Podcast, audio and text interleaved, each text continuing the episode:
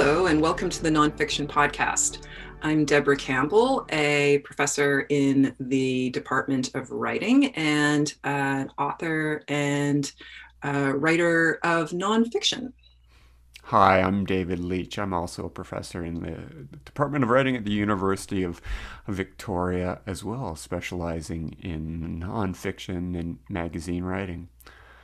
So, uh, so Deborah, we, we thought this would be our, our year in reading. A lot of things have happened over the last year, uh, not all of which we want to talk about, uh, but but but uh, we we've certainly had more time, perhaps, than than in the last few years uh, to do a reading. What, what what was your reading experience like in general over over this year of the pandemic so far?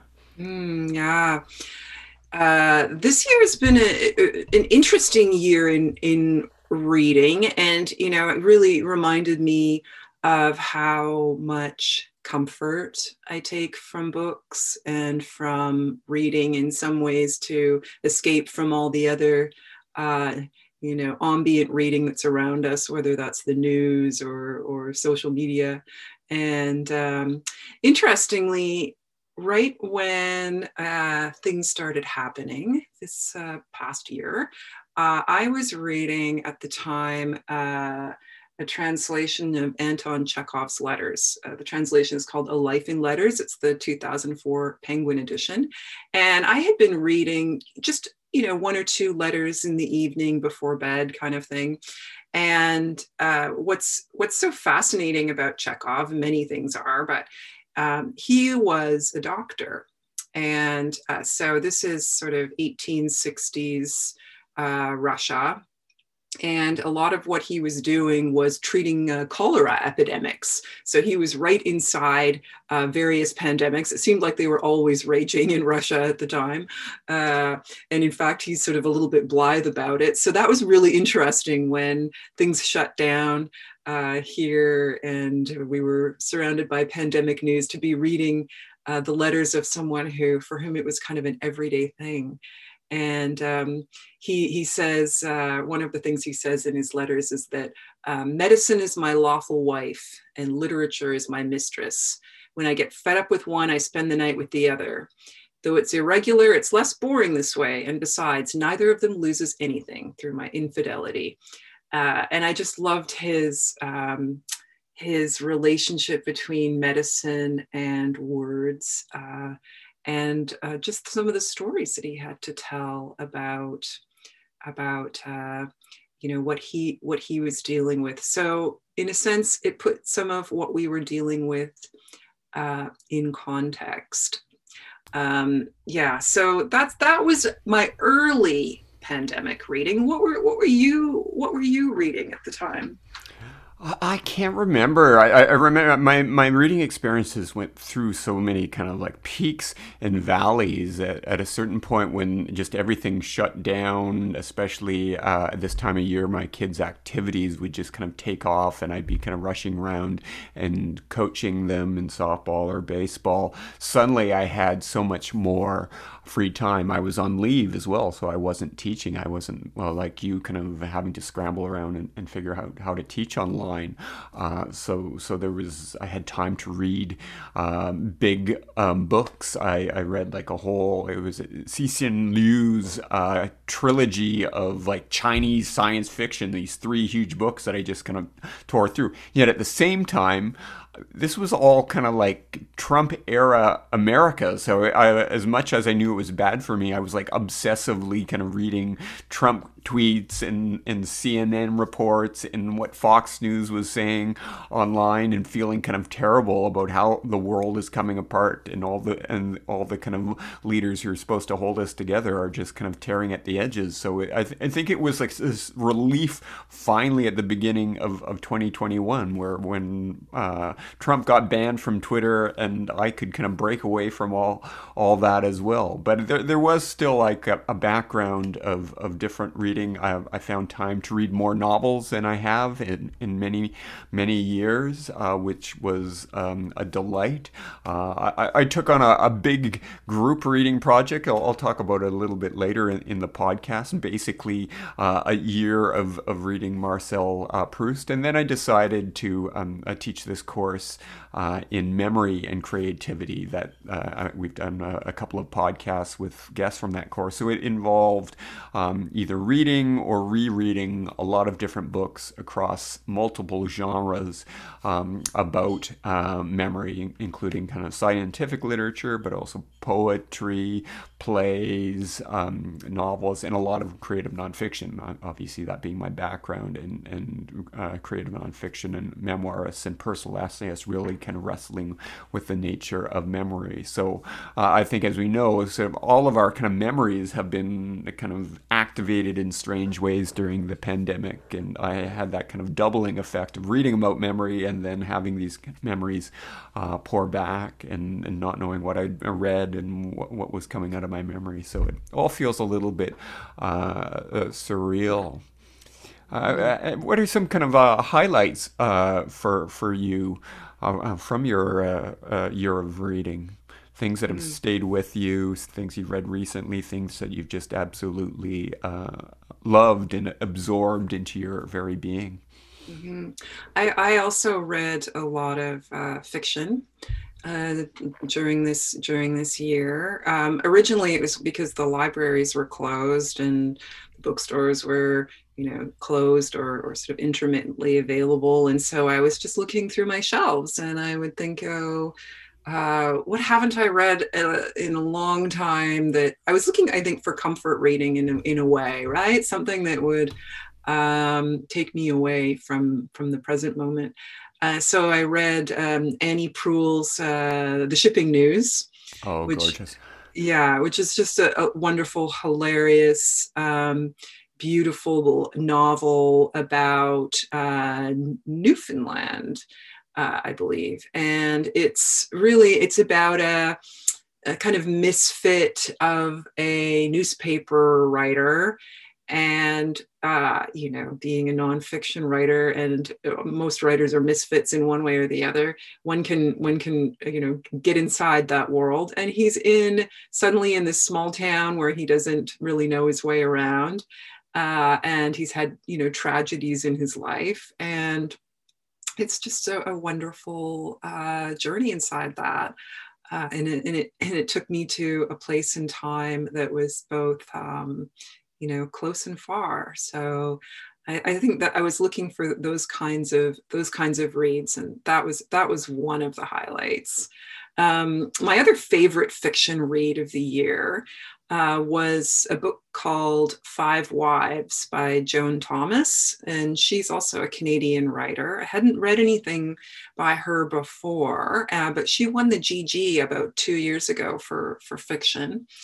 And Five Wives is, is a really fascinating uh, historical novel, very grounded in research. And so I sometimes am fascinated by the way fiction writers can take what really happened and and bring it to life. And she really did her research on this. And this is a story that um, uh, happened in the mid 1950s, and a group of missionaries, Amer- American missionaries, went to Ecuador, and they uh, the men were determined to go and convert the indigenous people in the Amazon, and uh, they were murdered. Um, in fact, I don't know if murder is exactly the word because they were going into this into this uh, untouched territory, and she gets inside the minds of the women, their wives, and I think she does an exceptional job, Joan Thomas, of telling the story um, without judgment, but with all the facts.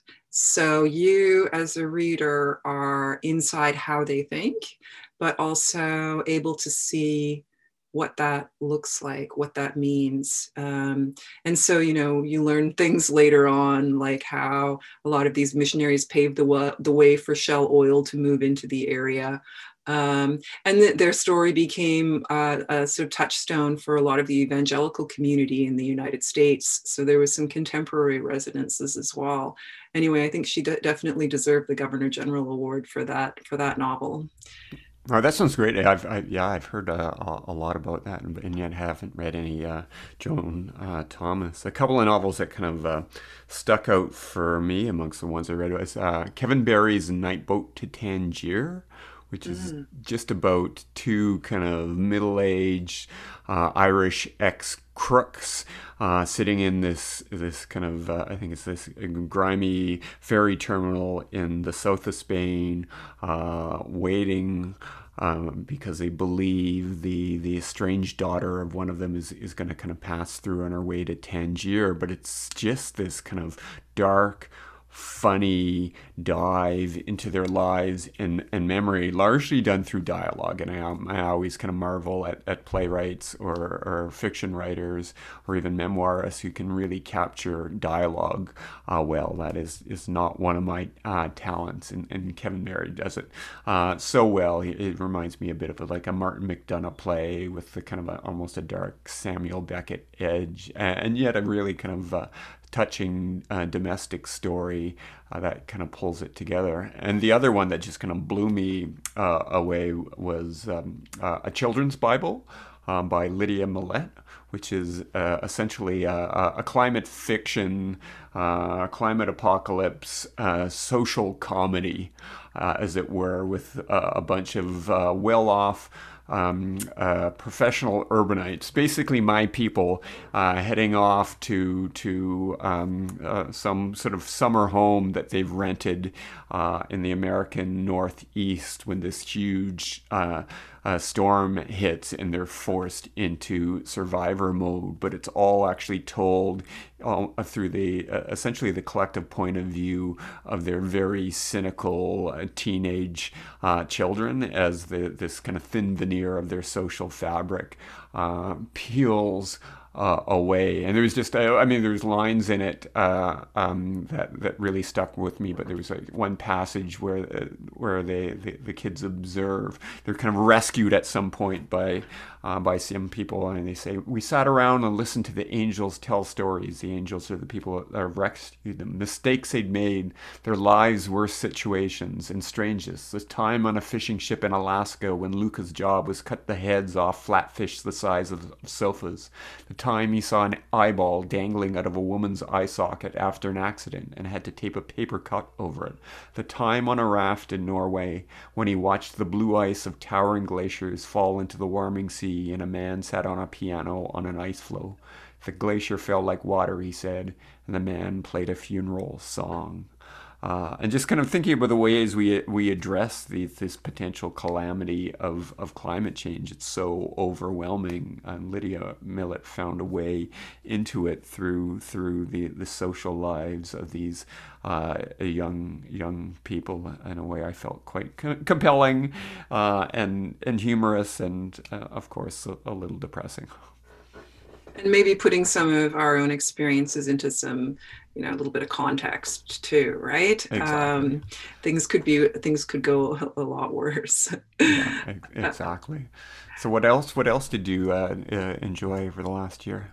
Well, uh, one of the things that I was doing over, over this uh, spring and summer uh, of last year was writing a an essay about uh, uh, writers writing the, about the disasters of war. And of course, war always puts a lot of our, our uh, problems in perspective. And I was reading nonfiction writers that do a good job of telling uh, stories of displacement and, and looking at specifically at the Middle East. So I read um, Jean Said Makdisi. She's the she's the sister of Edward Said. Uh, and she wrote a memoir called Beirut in Fragments about the Lebanon War when she was living there as a she was a professor and a, and a young mom as well. Um, and it's just a fascinating I don't even know if memoir is the right word for it. I would say it's a collection of personal essays that look at the experience of war and displacement um, from many different angles. She decided to take a kaleidoscope uh, approach. So, she, for example, she might do a chapter on the glossary of terms that people use uh, in times of war. And they would be little simple little terms that uh, indicated uh, big things, just the way people shorthand their experience. Um, and uh, she also talks about how, her struggles to put these difficult experiences into forms because whenever she tries to impose order on the on the chaos it just doesn't work. Um, one at one point she tried to write it as a satire and she started facing the same problems that a lot of dystopian novelists are faced with these days which is that it looks too much like reality um, so she she i'm always interested in nonfiction writers who discuss their process even while they're doing it maybe because i'm interested in their process but looking at the ways that she you know approached her writing and then abandoned it and at the same time discussing you know what she was dealing with every day. I think it's a it's a beautiful uh, a beautiful piece of work coming out of a very a chaotic time. Uh, so that was something I was focusing on when there was a lot of a lot of chaos going on around us. Um, another book that was uh, a highlight um, is uh, probably Helen Garner's Yellow Notebook. She is an Australian writer and probably better known, well, I wouldn't say necessarily, but, but well known for her novels, but she's also written quite a bit of uh, nonfiction. And she's kind of a household name in Australia, but not so much in the rest of the world until more recently. Um, she's in her late 70s now, and she's always kept a diary uh, and they're not like anybody else's diary. I mean, God forbid you publish my diary, but um, you know, she, yeah, please no. In fact, she burned some of her early diaries. She took them out and threw them in the fire because all she was writing about was love and how it didn't work out. And and then at some point, some point maybe in her mid 30s, she just woke up and started looking around. And that's where she starts her published diaries because she's noticing things that are going on around her. And what I loved about it, it's these little vignettes. It's like she sliced out vignettes from the from the diary that add up to a coherent narrative, but don't really fill in the blanks. All the characters just have initials, partly because they're often other famous writers that, you know, either she was friends with or involved with.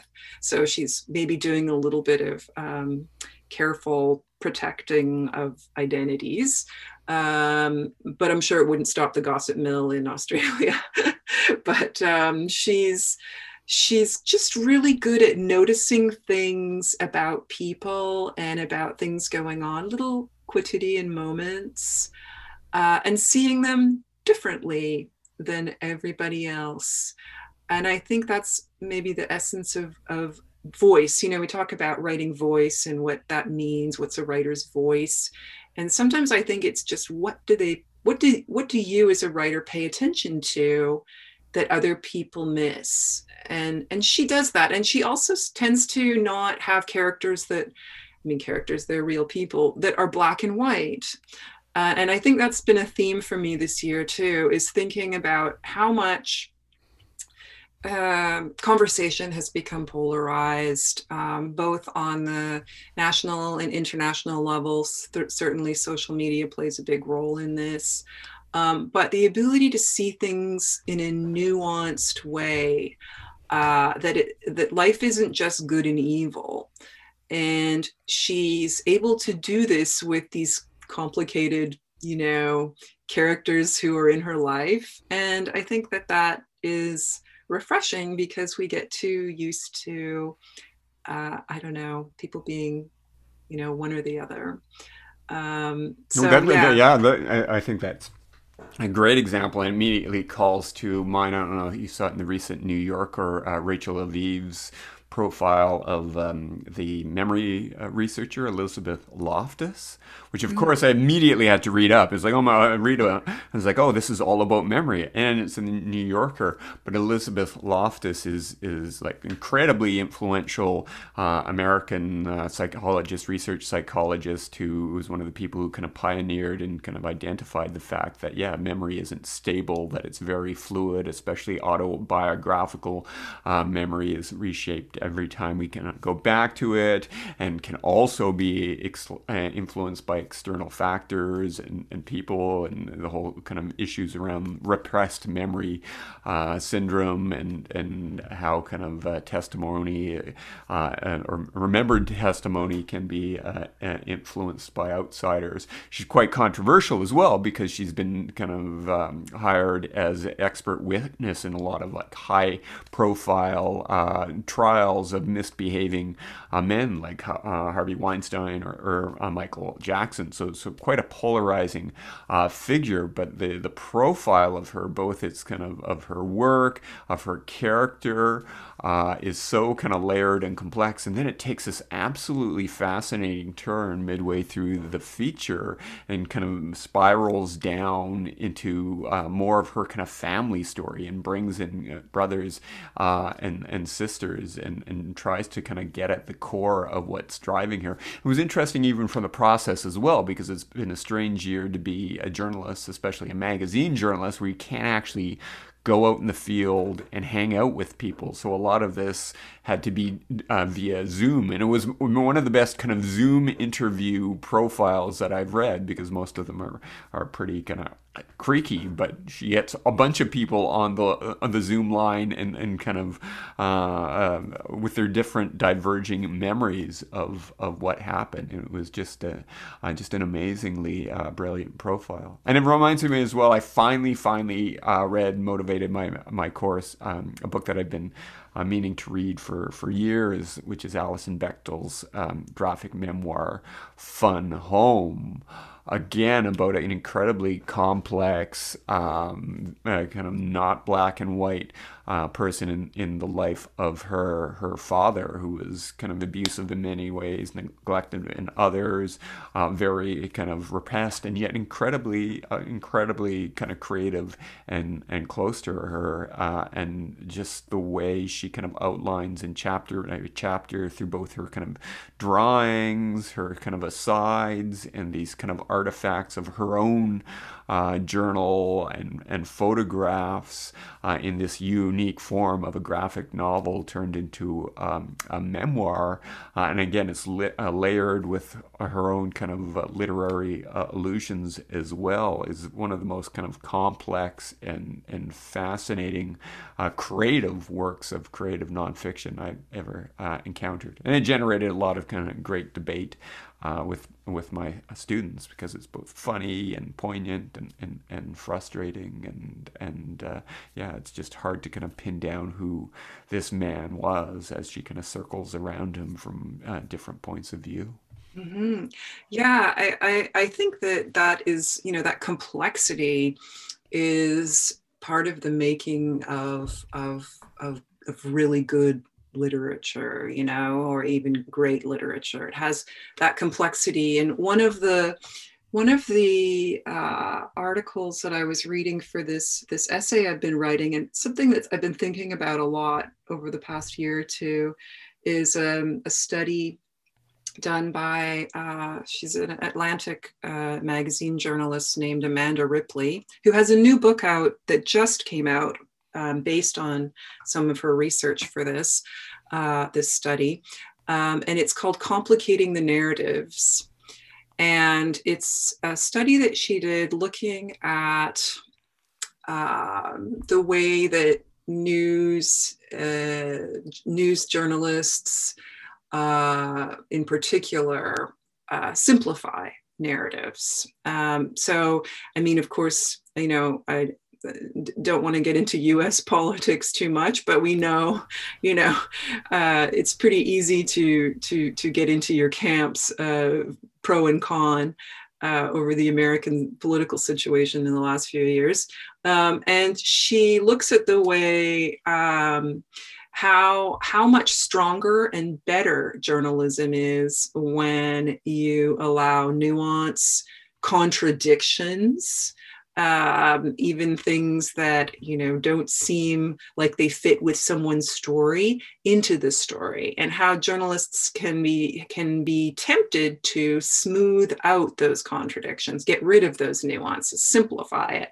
And of course you know if you've only got 30 seconds you don't have a lot of time but uh, in in longer work especially how important it is to invite that contradiction and to look at something. And and she also looks at, how, at conflict you know how this kind of journalism uh, creates and fuels conflict on a societal level and how it's opposite introducing complexity introducing nuance um, not uh, smoothing things over um, can bring people together so that they can start talking about what divides them um, so I highly recommend reading this, uh, Complicating the Narratives. And her new book is called High Conflict, which I have not read yet, but um, uh, got a very good review in the New York Times last week. So well, I'm looking forward to that. That sounds great. Uh, and uh, well, we, as we all know, one of the things that, that kind of simplifies the narrative and, and causes these great d- divides, uh, both in politics and even the reaction to the pandemic, basically everything is, is social media. Uh, and it, I think back to your your kind of wonderful uh, essay. I think it was a literary review of Canada about social media, and I know you've also had your students do digital detoxes and, and write about uh, that experience. Uh, one of the memoirs I read that I really enjoyed. I mean, this uh, personal area of interest is technology and society. Is Anna Wiener's The Uncanny Valley and she's now a New Yorker uh, tech uh, writer, um, but she describes her years in which she kind of moved for, as like an underling, uh, underpaid underling in the New York publishing business, and suddenly kind of found herself through these kind of series of moves uh, working for startups in Silicon Valley and having kind of like a, a first-hand but female point of view on this whole weird techno utopian bro culture uh, and all of their kind of uh, strange delusional visions of, of the future and just the, their weird lifestyle and the, the, the assumptions they have and and also a, firsthand kind of realization of just like the terrible uh, effects it, this is having on society as well. And she she just in, in a really kind of clear declarative uh, proper noun heavy style um, she she lets without without necessarily there's judgment, but she lets us kind of see things uh, uh, from the inside, uh, from her uh, eyes. And there was a passage that I, I think uh, I, I, saved on my iPhone. Irony of ironies, uh, that that kind of again made me think of your work and and um, and just kind of like the the that push and pull of social media, which I'm always trying to pull myself off of, and then I find myself kind of fighting about politics or bike lanes or uh, vaccines or whatnot. But she writes, the full spectrum of human emotion infused social platforms. Grief, joy, anxiety, mundanity flowed. People were saying nothing and saying it all the time. Strangers swapped confidences with other strangers in return for unaccredited psychological advice. They shared stories of private infidelities and public incontinence, photos of their bedroom interiors, photos faded and cherished of long dead family members, photos of their miscarriages. People were giving themselves away at every opportunity. That last line just kind of uh, resonated with me. I got to stop giving myself away on on, on the internet and, and try and kind of uh, uh, reconnect to to more uh, authentic ways of, of being and, and being together. But uh, yeah, a, wonderful. It's it's a quick read and uh, a real kind of insight into that world that is radically shape reshaping both our society and I think even the way that we uh, think. Yeah, yeah, I, I think. Uh, yeah and it also points to you know we're, we're looking we're looking for something in in social media that we might uh, well we're neglecting you know what's happening here here and now. Um, another another book that really spoke to me that i read this summer i read it in galleys um, because i do think it's one of these subjects that we know we should be paying attention to but uh, you know don't always want to read about which is um, you know we know that the planet around us even though our our virtual world is is uh, bubbling and, and, and bright and fascinating. Uh, the, the world around us is is um, you know in free fall on the climatic level, on the biodiversity level, and uh, so I, I, I, read a couple of books on uh, climate and the environment, and the two that these two that really stood out to me is one the one I read in Galleys is J.B. MacKinnon's forthcoming "The Day the World Stops Shopping," and what I lo- what I loved about this book, uh, among many things, is that rather than making it about uh, you know the the problems of the of the planet at the moment, he decided to uh, conduct a thought experiment. What happens if we stop shopping? If we know that our consumption is driving um, species extinction, um, resource extraction, um, climate change, etc. What if what happens if we stop shopping? So he looks at it in a nonfiction way. This is not sci fi as it could be, um, but he looks at um, okay, what would it be like to live on a one planet? Uh, in a one planet country, you know, we're just using, you know, one instead of five or six planets worth of resources. Uh, so he goes to Ecuador and he looks at what that would look like. Um, what if uh, companies stopped needing to grow. So he goes to Japan and looks at a company that's been around for what 1300 years it's not grown in 1300 years um, and uh, and he explores a lot of ideas that are i would say quite a lot beyond uh, the kind of things that i had been you know aware of in terms of of consumption and um, even ideas that, like um, the way inequality drives consumerism because when even if we're doing say better than the person next door there's a feeling that you, you need to kind of keep on going right? And how more equal societies tend to just um, be less consumerist oriented and he goes and spends time in the kalahari with the hunter gatherers there who, you know, a lot of them had gone off to the city and decided that life was a lot better um, back home, living very, very simply. Um, so I really recommend that one. And the other, the other really interesting climate change book I read was uh, Amitav Ghosh's um, The Great Derangement, which came out, I think, 2016. And, and, and so I, uh, took me a while, I guess, to get around to it. But what he looks at is how fiction has, by and large, uh, with you know some some exceptions, uh, and sci-fi being a big exception, um, really hasn't grappled with climate change and the great disruptions that are coming. Um, and he looks at it as something where we've come to picture fiction writing as a kind of individual moral adventure. So it's the individual, sort of like the, the hero's journey kind of stories that have permeated fiction really over the last 200 years and haven't um, dealt with this really massive, not individual, not personal, but global phenomenon of a great change coming to our weather patterns um, and I found that uh, really fascinating. So those were my sort of um, big think big think reads, I would say. Of the... End of the world reads. Yeah, those yeah. sound great. I'm a, I'm, a, I'm a James MacKinnon completist, so I will absolutely kind of uh, read that. I, I, I, try and read everything he writes. I think he also had like a really wonderful and, and kind of provocative and descriptive essay in in Orion magazine recently as well. That was uh, brilliant. It's, uh, it's, interesting that his new book sounds almost like, like a spin on the um, what is it, the, the World Without Us by Alan Weisman, where he visits these places. Yeah,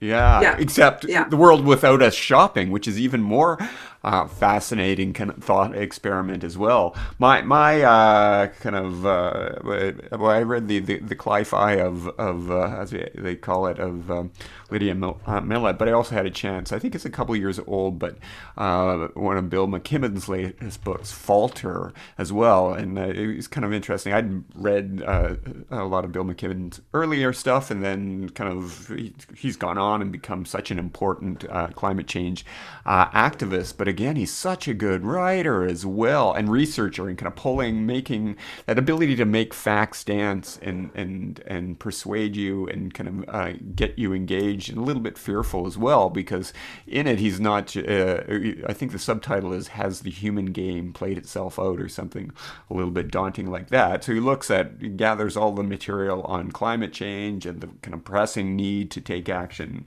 not just now but yesterday. Uh, but then he kind of mixes in um, uh, looking at both artificial intelligence and the potential kind of dangers and unintended consequences of that, and how it will potentially kind of strip meaning out of out of some of the essential things of human life, like like uh, work and even creativity. And then he also looks at uh, the the potential um, kind of dangers of um, uh, genetic engineering, and, and especially these kind of CRISPR gene editing technologies, and what that might mean if we're able to kind of um, uh, kind of do artisanal design of human babies uh, effectively as well, and, and knits together these kind of three threads, almost existential threats, in a way that again kind of is more of a call to to action than throwing up your hands and and weeping than you you might think. I mean, he's he's just got that not a sense of optimism, but a sense that kind of collectively we can do something, but we've got to actually kind of think about the problems in a deep and meaningful uh, way. So, yeah, I just kind of burned through it and then passed it along to my son, who's been uh, reading it as well, because it's like, man, we've kind of screwed things up for you here. Maybe this is a, a, blueprint for your generation to, to uh, start fixing things. So, Deborah, I understand that um, we both actually read uh, the same uh, novel, Ayad Akhtar's Homeland Elegies. I'm curious, what, what did you think of it? Well, this is a this is a, a, blend of fiction and nonfiction, and that's always a strange territory because you wonder how much is true and why is he making it up. And uh, this is a story of a young, uh, well, youngish, I guess he's he's he's he's must be close to fifty now, but uh, Pakistani American immigrant, uh, or children, child of immigrants in the United States. And he's got a very interesting family. His dad is a successful doctor and a huge Trump supporter. And he's a, a playwright and becomes a hugely successful playwright, which in fact he is in real life. And so you get to see a lot of the themes of the American dream and uh, what it really looks like and his own questioning of it. And it's it's kind of a combination of memoir, essay, and maybe making a few things up or calling it fiction so you don't get sued. I don't know. What was your take, David? I really liked it, but it, yeah, it wasn't the novel I quite uh, expected because of that blend of the, the fiction and the the autobiographical. Like, I was uh, partway through it and I realized, oh wait a minute, this play that he's writing about through the voice of his quote unquote fictional character, I've seen it. I was in New York City. We went we went and saw uh, Disgraced. I know exactly the plot. I saw Gretchen Mol playing it, uh, and and yeah, it, it has this kind of the veneer or the the the structure of like that great American uh, novel wrestling with identity and family and money and sex. Um, but but it's from the perspective of yeah this this Pakistani Muslim uh, immigrant family who are constantly being excluded from from that narrative and wrestling with where they really fit in or do they really fit in. Yet at the same time it's exuberant it's it's funny it, it takes all sorts of interesting um, uh, shifts uh, um, the, the, the, the voice is is quite enthralling. Uh, there was one passage passage I just like to read where he really dives into his creative process as well in a way that feels very uh, autobiographical and yet of the moment. He writes, after my habitual 20 minute distraction on Twitter and Facebook, I spent the next two hours making notes about the day. The technique I used for this sort of recall owed much to my years of uh, noting dreams. I dispensed with chronology and stuck to detail. The more vivid the fragment, the sound, the image, and the more exhaustively elaborated through language, the richer the associated uh, cluster of recollections it spawned. The process was counterintuitive, akin to restoring the incidental sedimentary layers on a piece of extracted ore. The mind recalled the essence and discarded the dross, but the dross was what swarmed with generative life. That night, as I wrote, what eh, wherever recollection alighted led me back to the teeming soil of Corrine Hollander on the witness stand. And this this is like that central trial that embroils his his um, uh, father and, and, provides sort of much of the plot. And then he writes, "It was almost midnight when I stopped. I turned on the TV. Colbert was talking about Trump. So was Fallon. Trump was on Nightline, Fox, CNN, CNBC. We were a nation in thrall to our own stupidity. And just that movement from this very kind of personal, psychological, creative, likely autobiographical, to this more kind of social satire was was uh, just so nimble and and uh, memorable. Yeah, I, I really enjoyed it. Yeah, I think he gives writers permission to make these big jumps. Uh, and I think that's one of the things that I really liked about it as well. And there was a lot of flow, a lot of energy uh, in it as well, as well as uh, some some big ideas told in complex ways. Maybe not exactly like uh, like we're used to hearing them, and I, I, I like that. Yeah, and he's he's not an entirely likable kind of character as as as well. I mean, he, he's he's kind of complicated in uh, his perspectives. And there's I think that wonderful scene near the end where where uh, um, he gives a talk, a guest talk at uh, a college that doesn't go uh, uh, quite well, and then he kind of writes, "College was now a customer experience, not a pedagogical one, and what the college con- uh, customer wanted was only what had been advertised to lure them: physical comforts, moral reassurance, unceasing approbation. And just kind of the precision of his his, his kind of satire and, and willingness to kind of call bullshit on, on so much of our social institutions. Yeah, yeah, and uh, and I would, but I would remind us that it's that's that he's not taking our classes david yeah.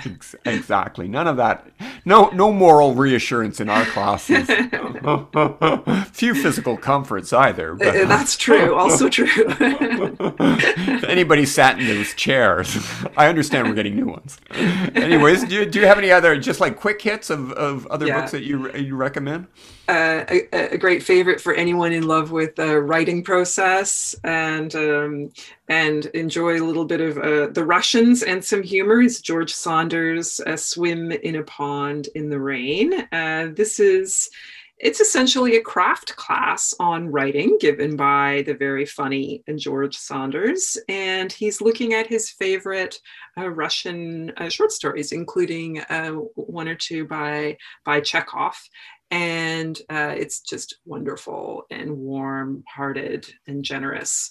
Um, and the other, I would say, I just read this recently, is John McPhee's Encounter with the Arch Druid, which is not about druids.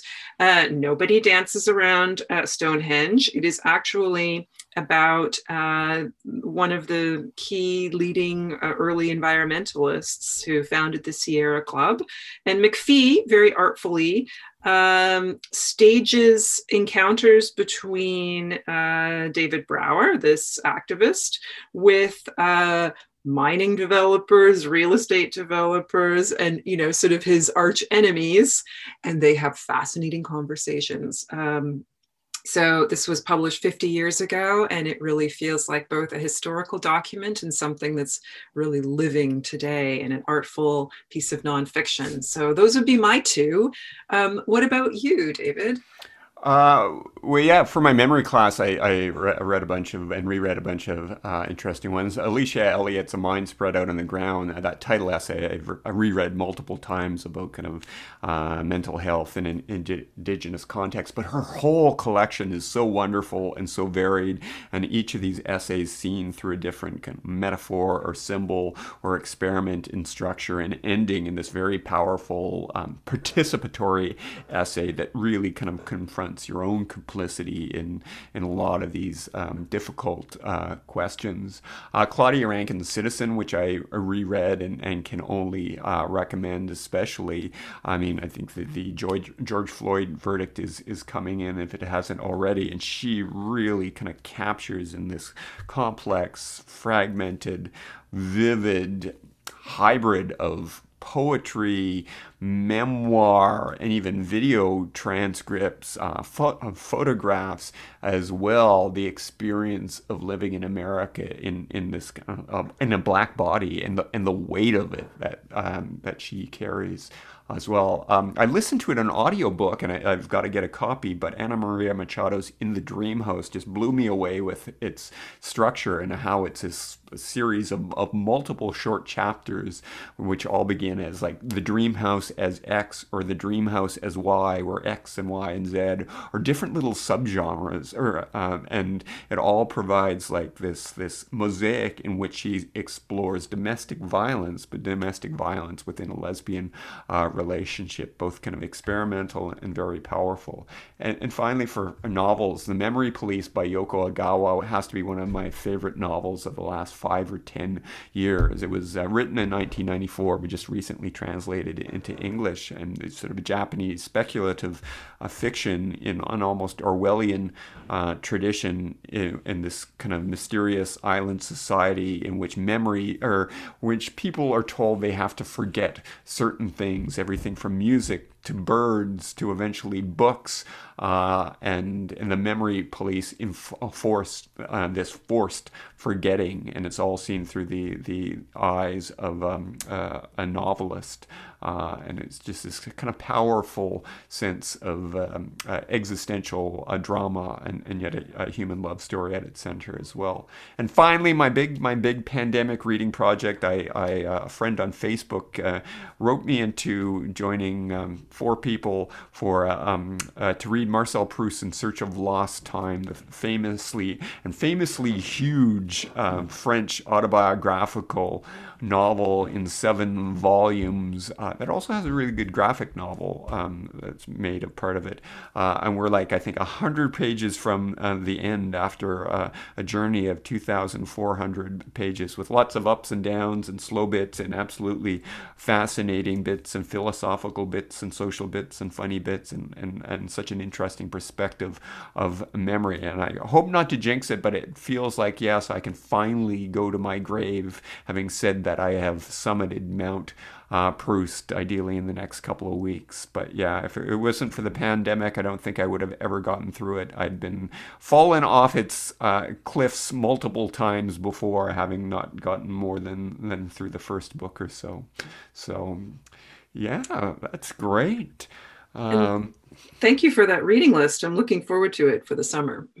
Yeah, absolutely. And maybe maybe our readers or our listeners can uh, send in their own uh, recommendations. I know I think we've probably only got a couple more episodes uh, in us before we retreat to our our little uh, writing dens uh, for our summer break uh, and return in September with a, a, more regular production schedule for for the the, the podcast. And, and, I'm sure lots to, more to talk about then. So thank you, Deborah. It's, I, I've missed chatting with you over these past few weeks. It's it's a, a delight to uh, talk about uh, writing that we love.